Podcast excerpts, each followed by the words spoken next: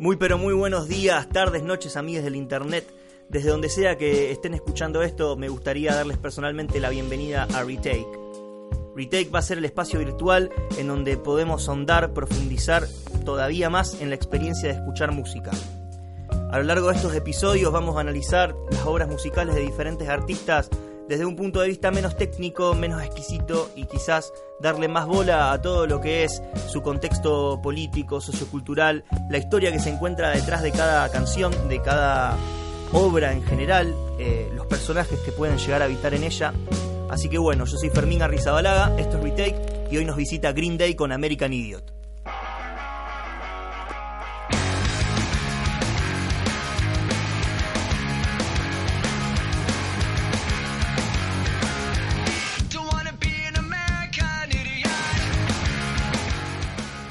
Digo Green y digo guitarras al frente, distorsión. Canciones que por lo menos una vez en la vida cada uno de nosotros ha escuchado.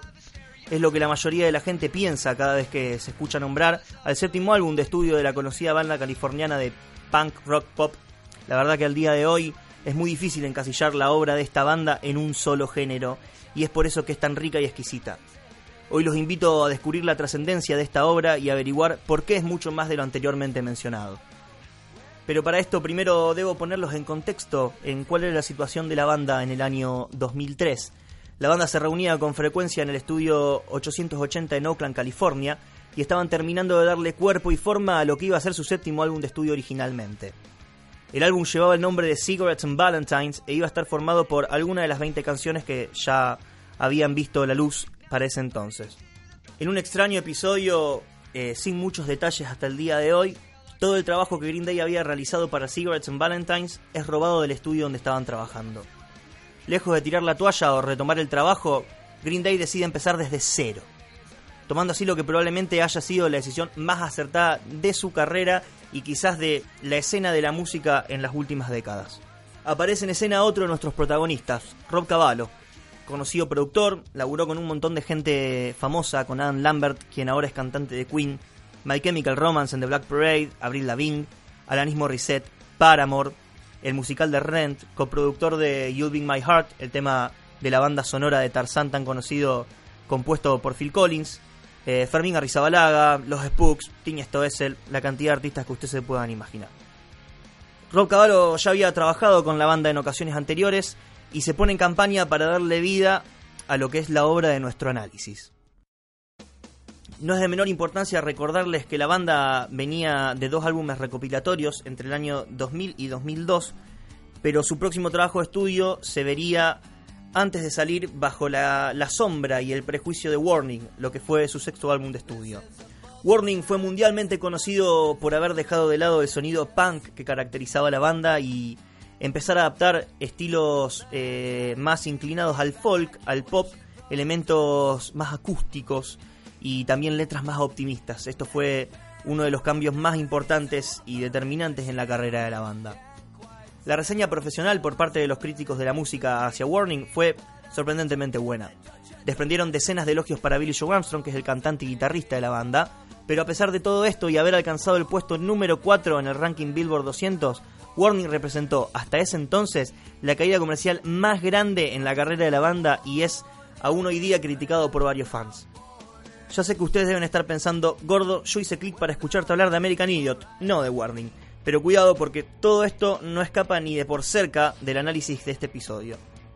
Ya que en ese entonces el crítico Robert Christo en su reseña dijo que notaba profesionalismo, destreza y crecimiento artístico, muchísima más madurez en las letras de Billy Joe y sobre todo en el cambio de dirección musical agregó literalmente, está abandonando la primera persona, está adoptando personajes ficticios, y está creando para sí mismo la opinión de un pensador liberal que quiere ser la minoría. Y advierte en contra de la misma advertencia una voz que rezonga en vez de quejarse. Un buen cambio apropiado a la edad. Crucialmente, su facilidad para las tonadas punk se mantiene intacta. También de manera crucial, estas sirven en tempos moderados e incluso una desprende un aire a Will. Y es esta declaración la que probablemente me dé el pie perfecto para introducirlos a American Idiot Despréndanse por un momento de la idea de canciones por separado, historias meramente personales o sentimientos relacionados con estas canciones. El año 2004. Corría el día 20 del mes de septiembre y a unos pocos meses de las elecciones presidenciales en Estados Unidos, la obra ve la luz. Abre con una canción que nos pone un poquito en contexto de lo que pasaba por ese entonces con todo el tema de las elecciones y otro tanto ficticia de lo que pasa en nuestra obra, de lo que va a ser nuestro escenario principal.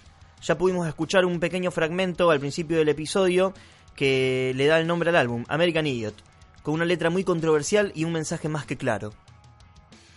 Proclamando no querer ser el americano idiota, no querer formar parte de una nación bajo la histeria, las manías, los medios de comunicación masivos, Billy Joe Armstrong, el cantante, deja muy en claro, además de darle un contexto a nuestra historia, su descontento con George Bush hijo, quien ya había ganado las elecciones en el año 2000 y se preparaba para su reelección no solo es un mensaje en su contra, sino una crítica profunda a toda la sociedad americana, entre muchas comillas, como la llaman ellos, la cual en nuestra historia vive alienada por los medios, las expectativas y deseos de los demás, teniendo la obligación de alcanzar un estándar de vida promedio y cumplir un rol en la sociedad que suele funcionar a los grandes poderes, algo así como el conocido sueño americano. También hace mención y alusión a, en este caso, lo que era la bisexualidad, lo que es la bisexualidad del compositor, diciendo, bueno, quizás sí, soy el maricón americano, The Faggot America, ¿cuál hay? ¿De qué manera esto no me posibilita encajar más allá de que yo cumpla con todos los requisitos que ustedes piden? Es como una forma de reclamo o protesta a un tema que, si bien en ese entonces estaba asentado, quizás todavía no estaba tan aceptado. Finalmente, la voz que lleva adelante el reclamo eh, nos recuerda que estamos enfrente de una sociedad enferma y nos invita y nos da la bienvenida literalmente a una nación alienada, tensa e histérica. También nos recuerda que no siempre todo tiene que estar ok y que nosotros no deberíamos seguir esos estándares. Cerrando la canción como en un tono bufón diciendo, bueno, esto ya es suficiente que discutir. Se cierra el telón, nuestra cabeza ya está situada en contexto hasta que de repente nos encontramos con los dos ejes principales de esta historia, The Rage and the Love.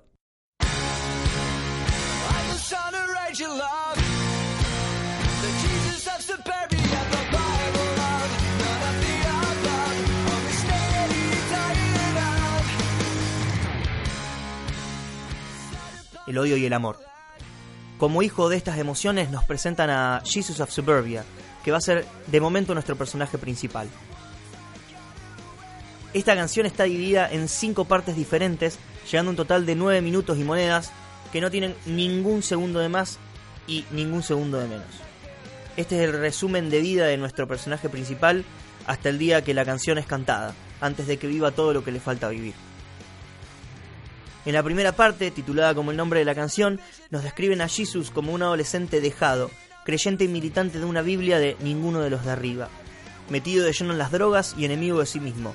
Considera que no le debe nada a nadie, que él y solo él va a pagar por sus pecados en el infierno. Definitivamente no considera ser un americano idiota. No encaja con el molde de sociedad que nos describe la voz en el primer tema y solo quiere salir de los suburbios y ser quien es. Él mismo dice, And there's nothing wrong with me, this is how I'm supposed to be in the land of make believe that don't believe in me. En la tierra de la fe donde nadie cree en mí, donde todos creen en todos pero nadie cree en mí. Antes de finalizar esta parte, la canción lleva una sección instrumental con un solo de Trecul, de baterista, y es ahora cuando debemos entender el rol y papel que cumplen los solos o instrumentales en este álbum.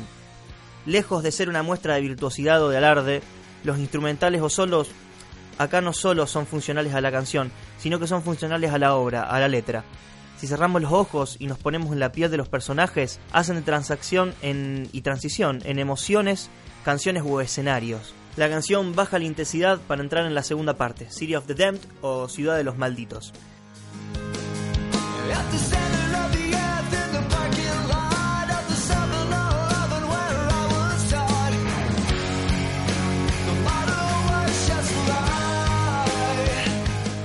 En esta, Jesus describe el pueblo donde él vive.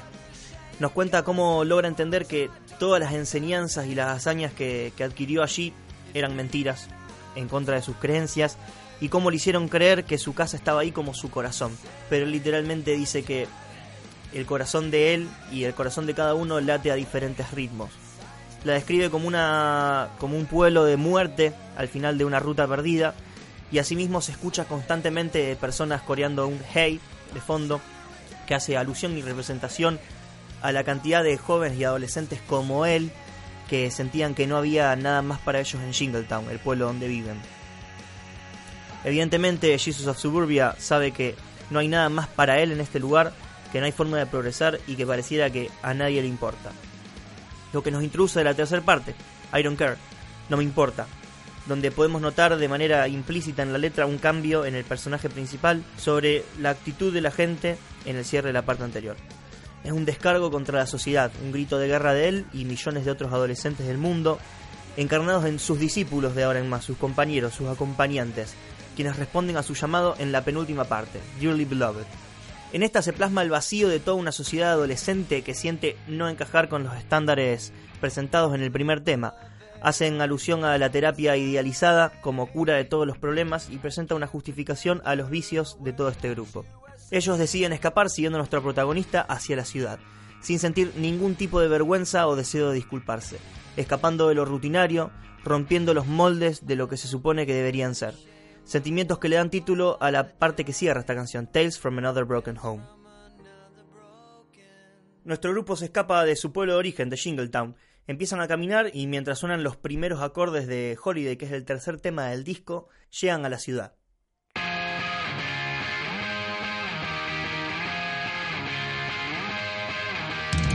Esta canción, entre muchas otras cosas y muchos otros palos hacia George Bush, representa claramente la cortina mediática que se vivía por ese entonces en los Estados Unidos, en la que podemos ver que estos jóvenes que se escaparon, que creen ser rebeldes, que creen no formar parte del sistema, se ven enseguecidos por las luces de la ciudad, por las vistas de la ciudad y no se dan cuenta que mientras tanto Estados Unidos caga bombardeando Irak, caga bombardeando un montón de otros lugares con justificativos pobres e inventados. Es como una sátira pero nuevamente podemos notar eh, los coros al unísono de Hey o haciendo otro tipo de, coros representando al grupo de personas que siguió nuestro protagonista hasta la ciudad. Es un recurso teatral, de, musical y la verdad que muy bien utilizado para representar y expresar que no es solamente una persona la que está hablando, sino que son varias, más allá de que la voz principal sea una sola. Termina el tema, eh, Jesus se ve abandonado por sus seguidores, se da cuenta que fue un medio para un fin y que cada uno sigue con su vida mientras él empieza a caminar solo por el Boulevard de los Sueños Rotos. Boulevard of Broken Dreams es el cuarto tema del disco. Nos volvemos a meter en la cabeza del personaje principal. Nos volvemos a encontrar con sus inseguridades. De repente estamos parados en un escenario que representaba anteriormente para él un mundo entero la ciudad, la compañía de su grupo, el ser comprendido, el ser acompañado y el ser de alguna forma enaltecido. Aún entre muchas de esas cosas se siente solo y empieza a caminar mientras canta su soledad. Durante el transcurso de la canción es importante entender que la transición de acordes presenta un orden muy predecible y de alguna forma natural, acompaña la letra. Esto no es demasiado técnico, ya que si yo toco esto,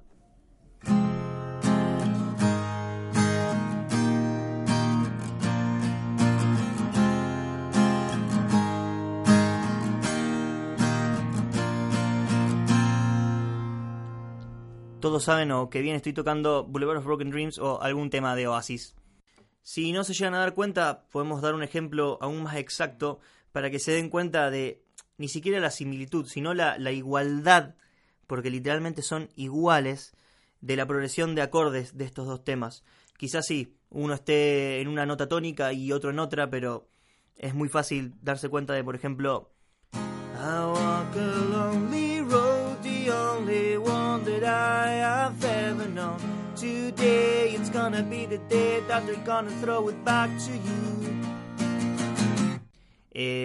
a ver, esto no está mal, esto está bien, esto acompaña, esto suma. Hay que entender que en el mundo de la música el verdadero buen arreglo no es el más virtuoso, el más complicado y el más impredecible, sino es el, el que le es más funcional a la pieza entera. Eh, pero bueno, no es hasta el final de esto cuando lo instrumental habla con la misma fuerza que la letra. Se genera una progresión de acordes violenta, pesada, lúgubre y que no habíamos escuchado en el resto de la canción ni tampoco en el resto de, de la obra eh, hasta entonces. No es disonante, no queda mal, pero es mucho más violenta, mucho más marcada y se da en lo que es literalmente una tormenta de instrumentos. Eh, se puede sentir cómo nos metemos en la cabeza del personaje y cómo lo afecta, cómo pierde eh, el control, cómo se da cuenta de que no era todo como él pensaba y la canción se encarga de decirlo sin necesidad de la letra. En este punto de la historia, él se da cuenta que estaba muy equivocado cuando pensó que al escaparse se iba también a escapar de sus demonios. Se da cuenta de que sus demonios lo siguieron, sus demonios están con él y son parte de él, lo que desemboca en una especie de calma, reflexión y continuación del tema anterior.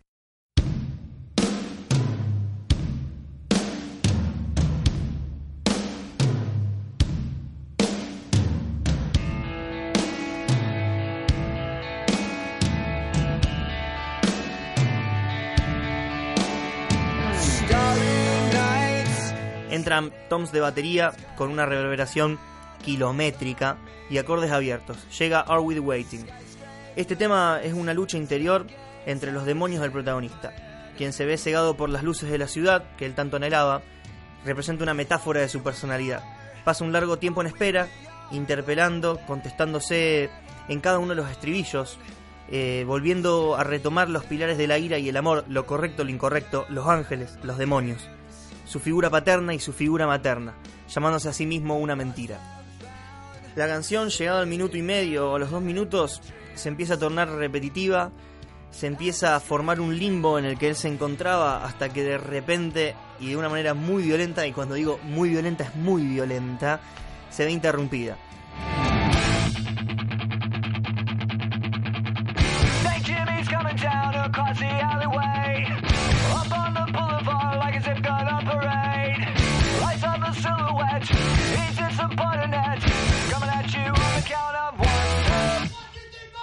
Irrumpe en escena Saint Jimmy pateando puertas sin pedir permiso.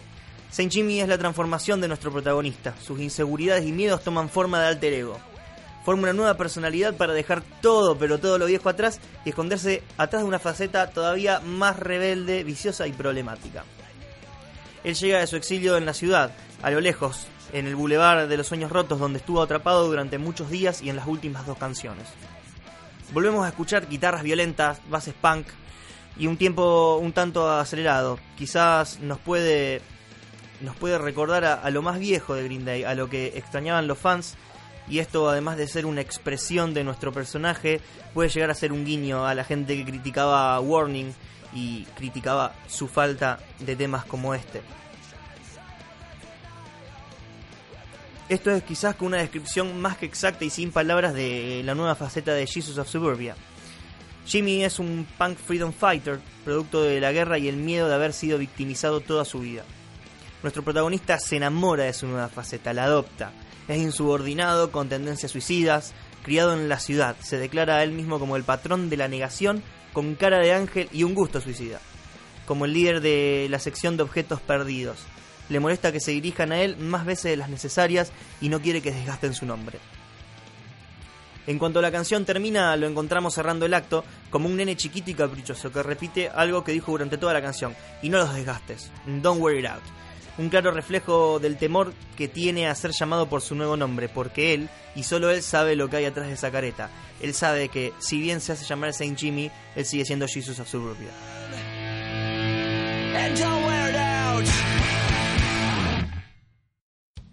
Tras un tiempo sumido en su nueva vida, nuestro protagonista se desespera por algo más. Necesita llenar el vacío que lleva adentro. Es ahí cuando entra la batería de Give Me Novocaine, con una base contundente y firme. Empieza a sonar con un rol protagonista y hasta que de repente se ve acompañada por toda la banda con guitarras acústicas, pianos, riffs tranquilizadores, tocados con slide, como, como de ensueño. Estas estrofas contrastan claramente con el estribillo, donde después de reflexionar en todos los versos de la estrofa, grita desesperado por ayuda, por una solución. La parte de él que representa a Saint Jimmy le ofrece drogas, drogas más potentes de las que él había utilizado hasta el momento, prometiéndole que es lo mejor que, que, le puede pasar y que es mucho mejor de lo que él venía consumiendo, que era la salida a todos sus problemas y desencadenando nuevamente en el estribillo violento para sumirse bajo otra parte instrumental con un solo demasiado sencillo que nos sirve, como ya antes mencionamos, de una forma expresiva, donde Jimmy intenta convencer a Jesus of Suburbia, pero él, dentro suyo, sabe que lo que necesita para salir de ese vacío emocional, por primera vez en su vida, no es droga, y no es escaparse. Es en este momento de la historia cuando la canción se ve interrumpida sin un final concreto. Eh, termina sonando la batería de la misma forma que empezó y de repente interrumpe en la escena What's Her Name. What's Her Name es nuestro personaje femenino que nos lo presentan en el octavo tema de este disco que se llama She's a Rebel.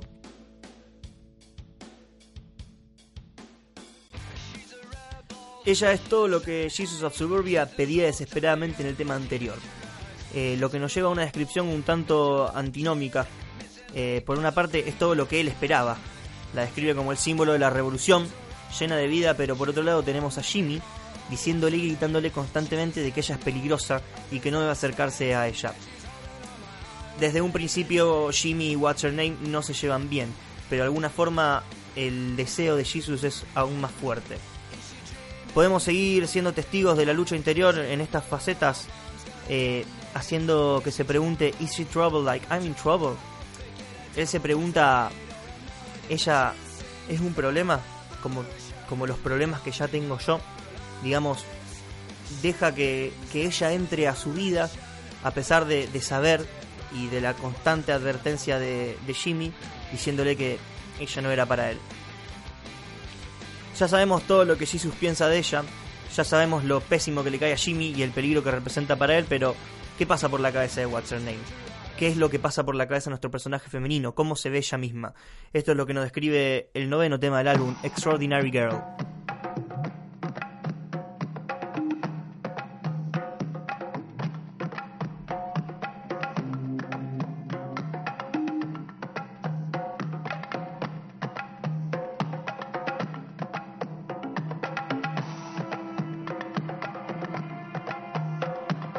Tema empieza con un instrumental ambiental y con influencias arábicas, quizás si se quiere un poco africanas también en lo que es el ritmo. Es un loop hipnótico que es disidente con los sonidos del disco que ya veníamos escuchando.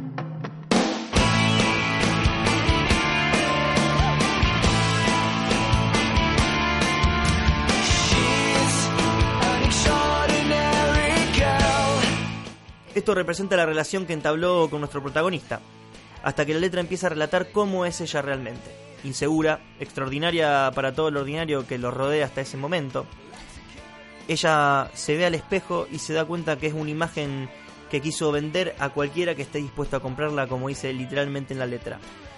Yo creo que esto es haciendo referencia a que a pesar de haberse enamorado de Jesus of Suburbia, termina siendo lo que Saint Jimmy quiere o necesita. Se amolda al alter ego de nuestro protagonista e intenta constantemente sacar su mejor parte de él. Vuelve a sentirse sola, vacía, cansada de secarse las lágrimas como dice la canción, y en relación y relatividad a los tiempos de la historia que nos vienen contando, la relación de ellos dura en fragmentos lo mismo que duró esta canción que no tiene nada que ver con los sonidos del disco en la obra en sí. Es decir, es como una metáfora o una alusión a que no estaba destinado a ser. A vos este tema te suena raro porque no corresponde a esta historia.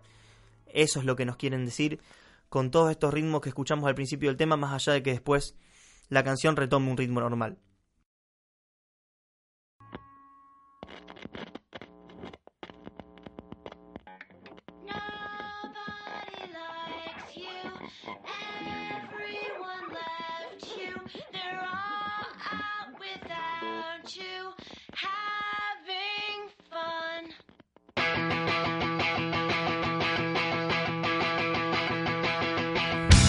No le gustás a nadie, todos te dejan, están todos ahí afuera divirtiéndose sin vos. Esto es lo que escuchábamos literalmente hace segundos y es lo que What's Her Name le dice a Jesus of Suburbia antes de dejarlo y desencadenar toda su ira contra él y su alter ego. Este es el décimo tema del disco, Letterbomb, mientras que las guitarras empiezan a sonar en tonos estridentes en lo que se va a transformar, en mi opinión, en el mejor tema del disco. Letterbomb es la carta que ella le escribe a él para dejarlo. De hecho, si chequeamos el booklet, el librito que viene en el CD, eh, búsquenlo en internet, si no, se puede conseguir muy fácil. Está escrito de esta forma. Eh, no está escrito por versos, no está escrito o separado por estrofa y estribillo, es literalmente una carta dedicada hacia él. Este tema es increíble porque a pesar de que lo cante Billy Joe Armstrong, es ella hablando. durante todo el tema es ella contra él. Desata toda su ira, generada por el tiempo que pasó junto a él, y escapa de la ciudad. Hace referencias constantes a los momentos en los que nosotros conocimos a Jesus. Habla de lo que era estar enamorada y ahora es una deuda, como lo escuchamos en el segundo tema del disco, To Fall in Love and Fall in Debt. Habla del virus que él tiene y se pregunta dónde terminarían ellos cuando sea demasiado tarde. Por fin logramos entender el porqué de su enojo. Eh, You're not the Jesus of suburbia, the Saint Jimmy is a pigment of. No eres Jesús de los suburbios, Jesus of suburbia. Saint Jimmy es una proyección de la ira de tu padre y el amor de tu madre. Me hizo la idiota americana. Hace clara referencia a que en su manía de no ser o seguir los hábitos del American Idiot, termina siendo que tanto ella como su nuevo alter ego sean una representación exacta que encaja en ese molde se encarga de dejarle en claro que esto no se termina hasta que él está bajo tierra. Digamos, de esto no se vuelve. No es una cuestión de tengo dudas y me voy. Es me voy, se terminó. No, no estoy más bajo tu sombra y no soy más objeto de lo que tu alter ego quiere. Yo no me enamoré de vos, no me enamoré de, de esta persona, no te idealicé en ningún momento, sino que pensé que quizás había algo de, de Jesus of Suburbia adentro de Saint Jimmy todavía sella su historia de amor con las últimas líneas de la canción. She said I can take this place, I'm leaving it behind, and she said I can take this town, I'm leaving you tonight.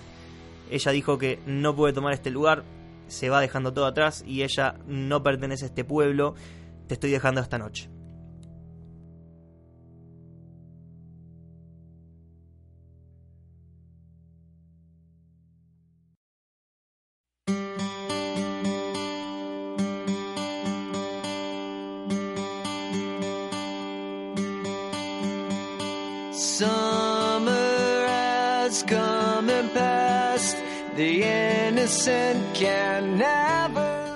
Llega quizás uno de los temas más conocidos de la historia de Green Day y de alguna forma el que menos encaja en la obra, no por el sentido de, sonido o de, o de composición o estructura musical, sino que por la letra y por el significado que realmente tiene. Llega Wake Me Up When September Ends. Podría ser interpretado de muchas formas y podríamos encajarlo en la historia diciendo que es el lamento de Jesus por perder el amor de su vida y por darse cuenta que Saint Jimmy es una manifestación de su ego y de su ira. Podemos encontrar decenas o cientos de estas interpretaciones que realmente no carecen de ningún tipo de sentido. Este disco no es la primera vez que alguien lo analiza, lógicamente. Este disco tiene millones de análisis en YouTube, en foros web, y las interpretaciones siempre son diferentes. Pero a mí personalmente me es imposible despegarla del sentimentalismo con el que la carga Billy Joe Armstrong, el cantante. Es una de las canciones posta más tristes que escuché en mi vida y me conmueve desde lo lírico hasta lo instrumental. El solo de guitarra con la banda acompañando de fondo es literalmente una tormenta de emociones y de llanto que de alguna forma, por primera vez en toda la obra, logra conectar las emociones del compositor con las de nuestro protagonista de manera clarísima. Bueno, por si no sabían, les cuento brevemente que esta canción eh, cuenta la historia de la relación de Billy Joe Armstrong con su padre. El padre de Billy Joe Armstrong muere cuando él era muy chico, si no me equivoco, él tenía unos 13 o 14 años. De hecho, la guitarra que él usa para, todos los temas viejos, Blue, la guitarra azul con stickers, es un regalo de él. Si bien nunca usa la original, eh, es una réplica del regalo que le hizo su padre en su momento, y el padre de él muere cuando él era muy joven, se encierra en su habitación, hasta que la madre lo viene a buscar llamándolo para ir al entierro, y él le dice que no va a ir y que lo despierten cuando termine septiembre. Es una de sus canciones más lindas y sentimentales para escuchar en vivo. Posta que te conmueve muchísimo. La disfrutás de igual, no, no es que no la disfrutás, pero no importa que no sepas qué dice la letra tu cuerpo automáticamente se da cuenta de cómo se tiene que sentir. Es más, en Bullet in Bible, que fue el disco en vivo en donde se presentó este disco, que salió, si no me equivoco, en el 2005, se puede escuchar como en la segunda estrofa, cuando entran todos los instrumentos, Billy Joe desafina muchísimo. Yo desde chiquito durante mucho tiempo me quejaba, me quejaba porque es más fácil quejarse que buscar una respuesta. Y resulta que en el video podemos ver cómo él eh, empieza a llorar y, se conmueve y no puede, no puede dejar de, pensar en, en lo que significa la canción para él. Esto también pasó en el año 2013, en donde empieza a llorar porque se cumplían 30 años desde la muerte del padre y en la letra del disco dice 20 years have, have, have gone so fast, has passed so fast, no recuerdo muy bien, y lo cambia por 30, por 30 años y empieza a llorar hasta el final de la canción. Ya a esta altura no hay dudas de la relación entre el compositor y el personaje principal de la obra.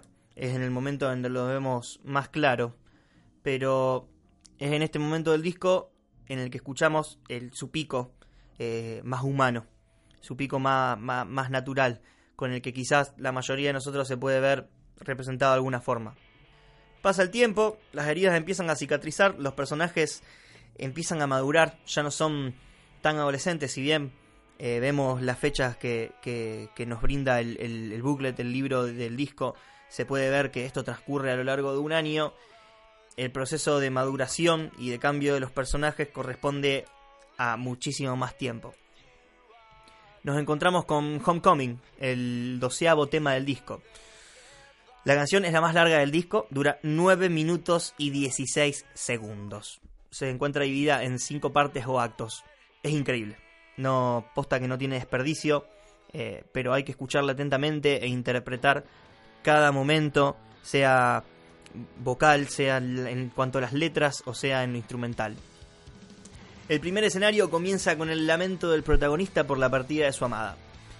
Recordando viejos momentos, cómo ella le enseñó a vivir de alguna forma y caminar en las calles de la vergüenza. Empieza a admitir sus culpas y de alguna manera hace las paces con Saint Jimmy. Esta parte de él confiesa que la cagó. No, no a ella, sino que la cagó en el sentido de que metió la pata sin ningún tipo de arrepentimiento, no se arrepiente. Le dice que no son la misma persona más allá de que conviven juntos y que si quiere culpar a alguien, que sea sus padres, a la ira y el amor. Es acá cuando nos damos cuenta que quizás lo que él plantea como, como figura paterna y figura materna no son realmente sus verdaderos padres, sino que se refiere, como dice textualmente, I'm the son of rage and love, soy el hijo de la ira y el amor. Se preguntan entre ambos, What the hell's your name? o cómo mierda era tu nombre. Lo que escucharon, como lo que acabo de decir en inglés, hace una clara analogía al nombre de su enamorada. What the hell's your name? What's her name? What's her name se traduce a cómo es su nombre, pero generalmente en el disco se presenta de una manera compuesta y no como una frase tirada al aire. Jimmy se encarga de darle nombre a este primer acto. El primer acto se titula como The Death of Saint Jimmy, la muerte de Saint Jimmy. Él se vuela la cabeza en lo que Jesus llama My Own Private Suicide, logrando matar la parte de él que terminó por ser todo lo que desde un principio odió. Comienza a pasar el tiempo, Jesus encarrila su vida nuevamente, pero se ve agobiado por la ansiedad y el estrés que eso le genera. Tiene una nueva pareja, un nuevo trabajo, pero está todo el día soñando despierto y esperando que alguien lo saque de ahí.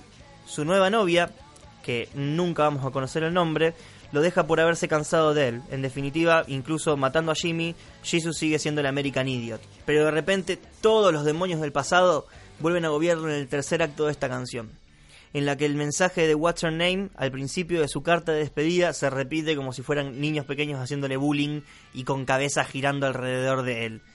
Termina por darse cuenta que ella tenía razón. Pase lo que pase, él está solo y siempre va a terminar solo de un momento a otro nos presentan a él con una idealización de su vida, como si fuera la realidad, donde ya está sobrio cualquier tipo de vicio, tiene una casa propia, está casado con varios hijos y tiene una banda de rock. Todo esto lo relata como su él del futuro, hasta que esa misma voz le dice, sal de mi caso, sal de mi escenario, devolviéndole la cruda realidad, dándole a entender que él no pertenece ahí y que nunca va a llegar a eso hace las valijas y decide volver corriendo a Jingletown, el pueblo ficticio del que se escapó apenas arrancaba la historia, repitiendo una y otra vez volvemos a casa nuevamente. Esto también se ve acompañado por un coro de varias personas repitiendo lo mismo, dándonos a entender de que son varias las personas que vuelven a casa. Jesus logra darse cuenta que es inútil pelear con lo que realmente fue, es o será en un futuro.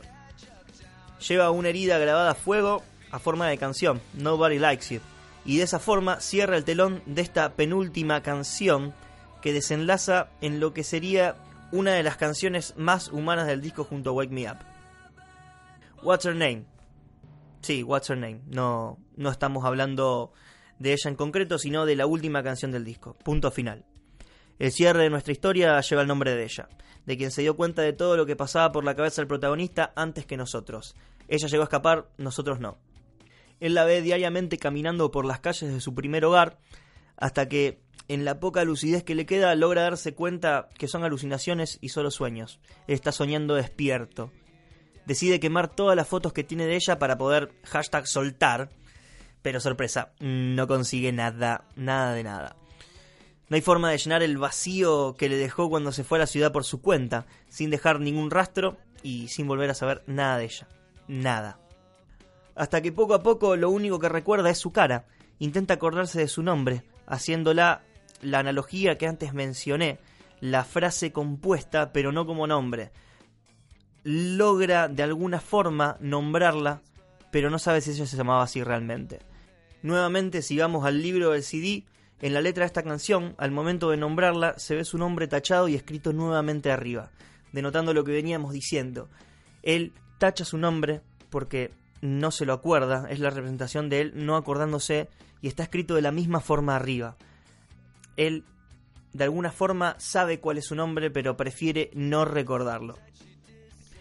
Jesus empieza a rememorar los viejos tiempos que ahora parecen como si fueran de años atrás, más allá de que no haya pasado una gran cantidad de, años en este, en, este, en este tiempo. Admite que el arrepentimiento no tiene ningún tipo de sentido si ella sigue en su cabeza, hasta que tras otra tormenta instrumental reconoce que nunca volvería atrás y cierra el disco diciendo que la está empezando a olvidar, pero no el tiempo que pasaron juntos. Forgetting You, but not the time. Hasta acá llega la historia principal de este álbum, que pudo haber sido aún más largo, Temas como Governator, que hace alusión a las políticas del gobierno de turno, no llegaron a formar parte de la selección principal de este disco. Los otros dos B-side fueron Shoplifter, en donde se hace alusión a Jimmy robando e intentando no ser atrapado, o Too Much Too Soon, que es un tema que podría ubicarse tranquilamente antes de la carta que What's Her Name le escribe mientras arma las valijas para irse. Favorite Song fue una canción lanzada en la edición japonesa del disco y también en B-side de 21 Guns, que fue el corte del álbum siguiente. Es otro palo grande para Bush y como una sátira a la relación con su padre. Bueno, vamos llegando al final y me queda nada más que agradecerles por llegar hasta acá y recomendarles un montón de cosas. Personalmente yo les recomiendo que analicen esta obra cada vez que la escuchan. Tómense un par de minutos nada más para ver todo lo que rodea el disco. No hay ningún detalle dejado al azar y si lo hubiese, se encarga de encajar de manera perfecta naturalmente, sin pedir permiso como entra Saint Jimmy en esta historia. Descarguen las pistas por separado, se pueden encontrar fácilmente en internet. Voy a intentar dejárselas en alguna de mis redes. Eh, corresponden a, al Rock Band, que es una especie de Guitar Hero que salió en su momento, en donde nos dieron acceso a cada pista de instrumento por separado. Y presten un poquito de atención a eso, les juro que no se van a arrepentir ni un segundo. En cuanto al arte de tapa, acompaña de manera muy conceptual a la obra. Desde un principio yo creo que ellos sabían que esto iba a trascender más allá de lo musical. Quizás no se lo esperaban, pero lo sentían o lo sabían. El arte es el corazón como una granada. Surge como un emblema, un símbolo de la rebelión, una representación de lo que es What's Her Name, la dualidad de personalidades, The Rage and the Love nuevamente, el padre y la madre. Les recomiendo muchísimo también que se tomen el tiempo de mirar Heart Like a Hand Grenade, Head Like a Hand Grenade es un video que documenta el proceso de grabación del disco. Van a poder escuchar otras versiones de las canciones, cómo se hicieron, cómo la banda se toma el trabajo en el estudio, la relación entre ellos, charlas con equipos de diseñadores, cómo Billy Joe pide que el diseño del arte de tapa sea un símbolo, que sea algo que se pueda relacionar fácilmente con la obra. Lo van a encontrar en YouTube, yo también les voy a dejar el link en alguna de mis redes para que lo vean, dura una horita y media más o menos y es lo que podría durar tranquilamente una película, pero posta que no tiene ni un segundo de desperdicio. Rob Cavallo, al momento de escuchar por primera vez los temas, no tuvo ningún tipo de duda de que iban a ganar mejor álbum de rock del año en los Grammys del 2005 y de hecho lo terminaron haciendo. De más está decir que el álbum también llegó más lejos y a muchos otros lugares que ellos ni se imaginaban. En el 2010 en contra de las predicciones de la banda, que constantemente en el documental se mofan y hacen burla de lo teatral que, parecen algunos elementos o lo fácil que sería adaptar esta obra a Broadway.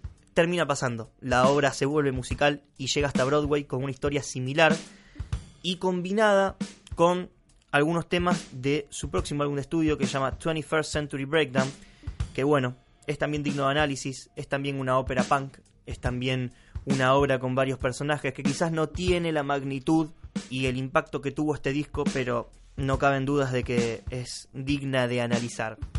Esta obra duró en Broadway un año, en donde se llevaron a cabo alrededor de 400, 450 funciones, no sé muy bien el número exacto, pero en varias de ellas vimos la interpretación de Saint Jimmy por Billy Joe Armstrong, el cantante de la banda, dándole vida él para algunos cuantos afortunados que tuvieron la, oportunidad de, de, caer de alguna manera en esa, en esa función. En el disco del musical de la obra de Broadway también nos podemos encontrar con When It's Time. When It's Time es un, una canción que nunca llegó a ser parte del, disco y nunca llegó a ser grabada hasta ese entonces, que describe básicamente lo que, lo que Jesus siente cada vez que la ve a What's Her Name durmiendo y, cómo se enamora y cómo siente que es tiempo de, algo más y decirle te amo, aprovechando que su lado, conocido como Saint Jimmy, está dormido.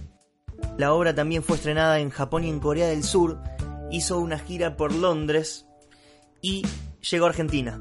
La obra llegó a Argentina. American Idol musical se estrenó en Argentina. De hecho, pueden escuchar Jesús de los Suburbios en YouTube con una traducción que no es tan literal, pero, pero bueno, supongo que es funcional. No, no estoy mucho en el mundo de los musicales. Me encantan los musicales, pero no soy partícipe de ellos, por lo que no sé si decir si la adaptación es correcta o no es correcta. Fue muy bien recibida, eh, la trajo el productor argentino Diego Kolanovsky que estuvo también en Peter Pan y Casados sin hijos. También aprovecho para decirles que si esto sigue de esta forma, probablemente los próximos episodios sean con invitados y con suerte con todos ustedes del otro lado volviendo a escuchar otro episodio de Retake. Personalmente creo que no hay dudas de el trabajo que Green Day nos dejó para analizarlo de esta forma o que le demos nuevas interpretaciones a medida que pasa el tiempo. Me parece una obra excelente, me parece el mejor de sus trabajos hasta el día de la fecha, que sé que han intentado superar de alguna forma con el álbum que le siguió, que es igual de bueno, pero no llega a conceptualizar todo lo que este álbum significa. También eh, quería agradecerles a ustedes si llegaron hasta este punto, si se interesaron lo suficiente como para soportarme a mí durante 40, 50 minutos. Y bueno, también agradecer a la gente de Salas de Ensayo Domo, que es donde se grabó este podcast, que tienen unas salas excelentes por si quieren venir a ensayar con vuestras bandas. Y ya terminando con todos estos agradecimientos, les quería hacer una recomendación. Eh, no es más que eso, no es ningún tipo de obligación sobre no cómo escuchar esta obra, sino cómo escuchar la música. Empezar a prestar un poco más de atención, cerrar los ojos, eh, dejarse llevar en el sentido menos cliché posible. No hacer de cuenta que nos gusta algo, sino realmente dedicarle el tiempo a la música que se merece. La música no se merece más que eso, tiempo. Es como sentarse a mirar una serie, sentarse a mirar una película. Lógicamente uno la puede tener de fondo, lo puede acompañar a todos lados, la puede interpretar, pero hay que empezar a aprender de que no hace falta tocar un instrumento, no hace falta entender el instrumento para realmente darse cuenta qué quiere decir. No hace falta pensar, sí, porque acá el artista lo que quiso hacer es aplicar una cuarta disminuida en la escala pentatónica mayor. No, eso se lo dejan a los músicos, eso se lo dejan a los especialistas. Preocúpense por sentir la música y ver a dónde lo lleva eso. Interpretarlo de diferentes maneras, discutir la música. Es importantísimo discutir la música. Así que bueno, para no redundar más y para no aburrirlos aún más, les recuerdo que yo soy Fermín Arrizabalaga o Fer Arriza en las redes sociales, tanto en Instagram como en Twitter, me pueden encontrar por ahí. Si esto algún día ve la luz, es muy probable que les deje algunos links o algunos artículos relacionados para que puedan maximizar la experiencia. Y esto fue Retake, espero que nos volvamos a escuchar muy pronto.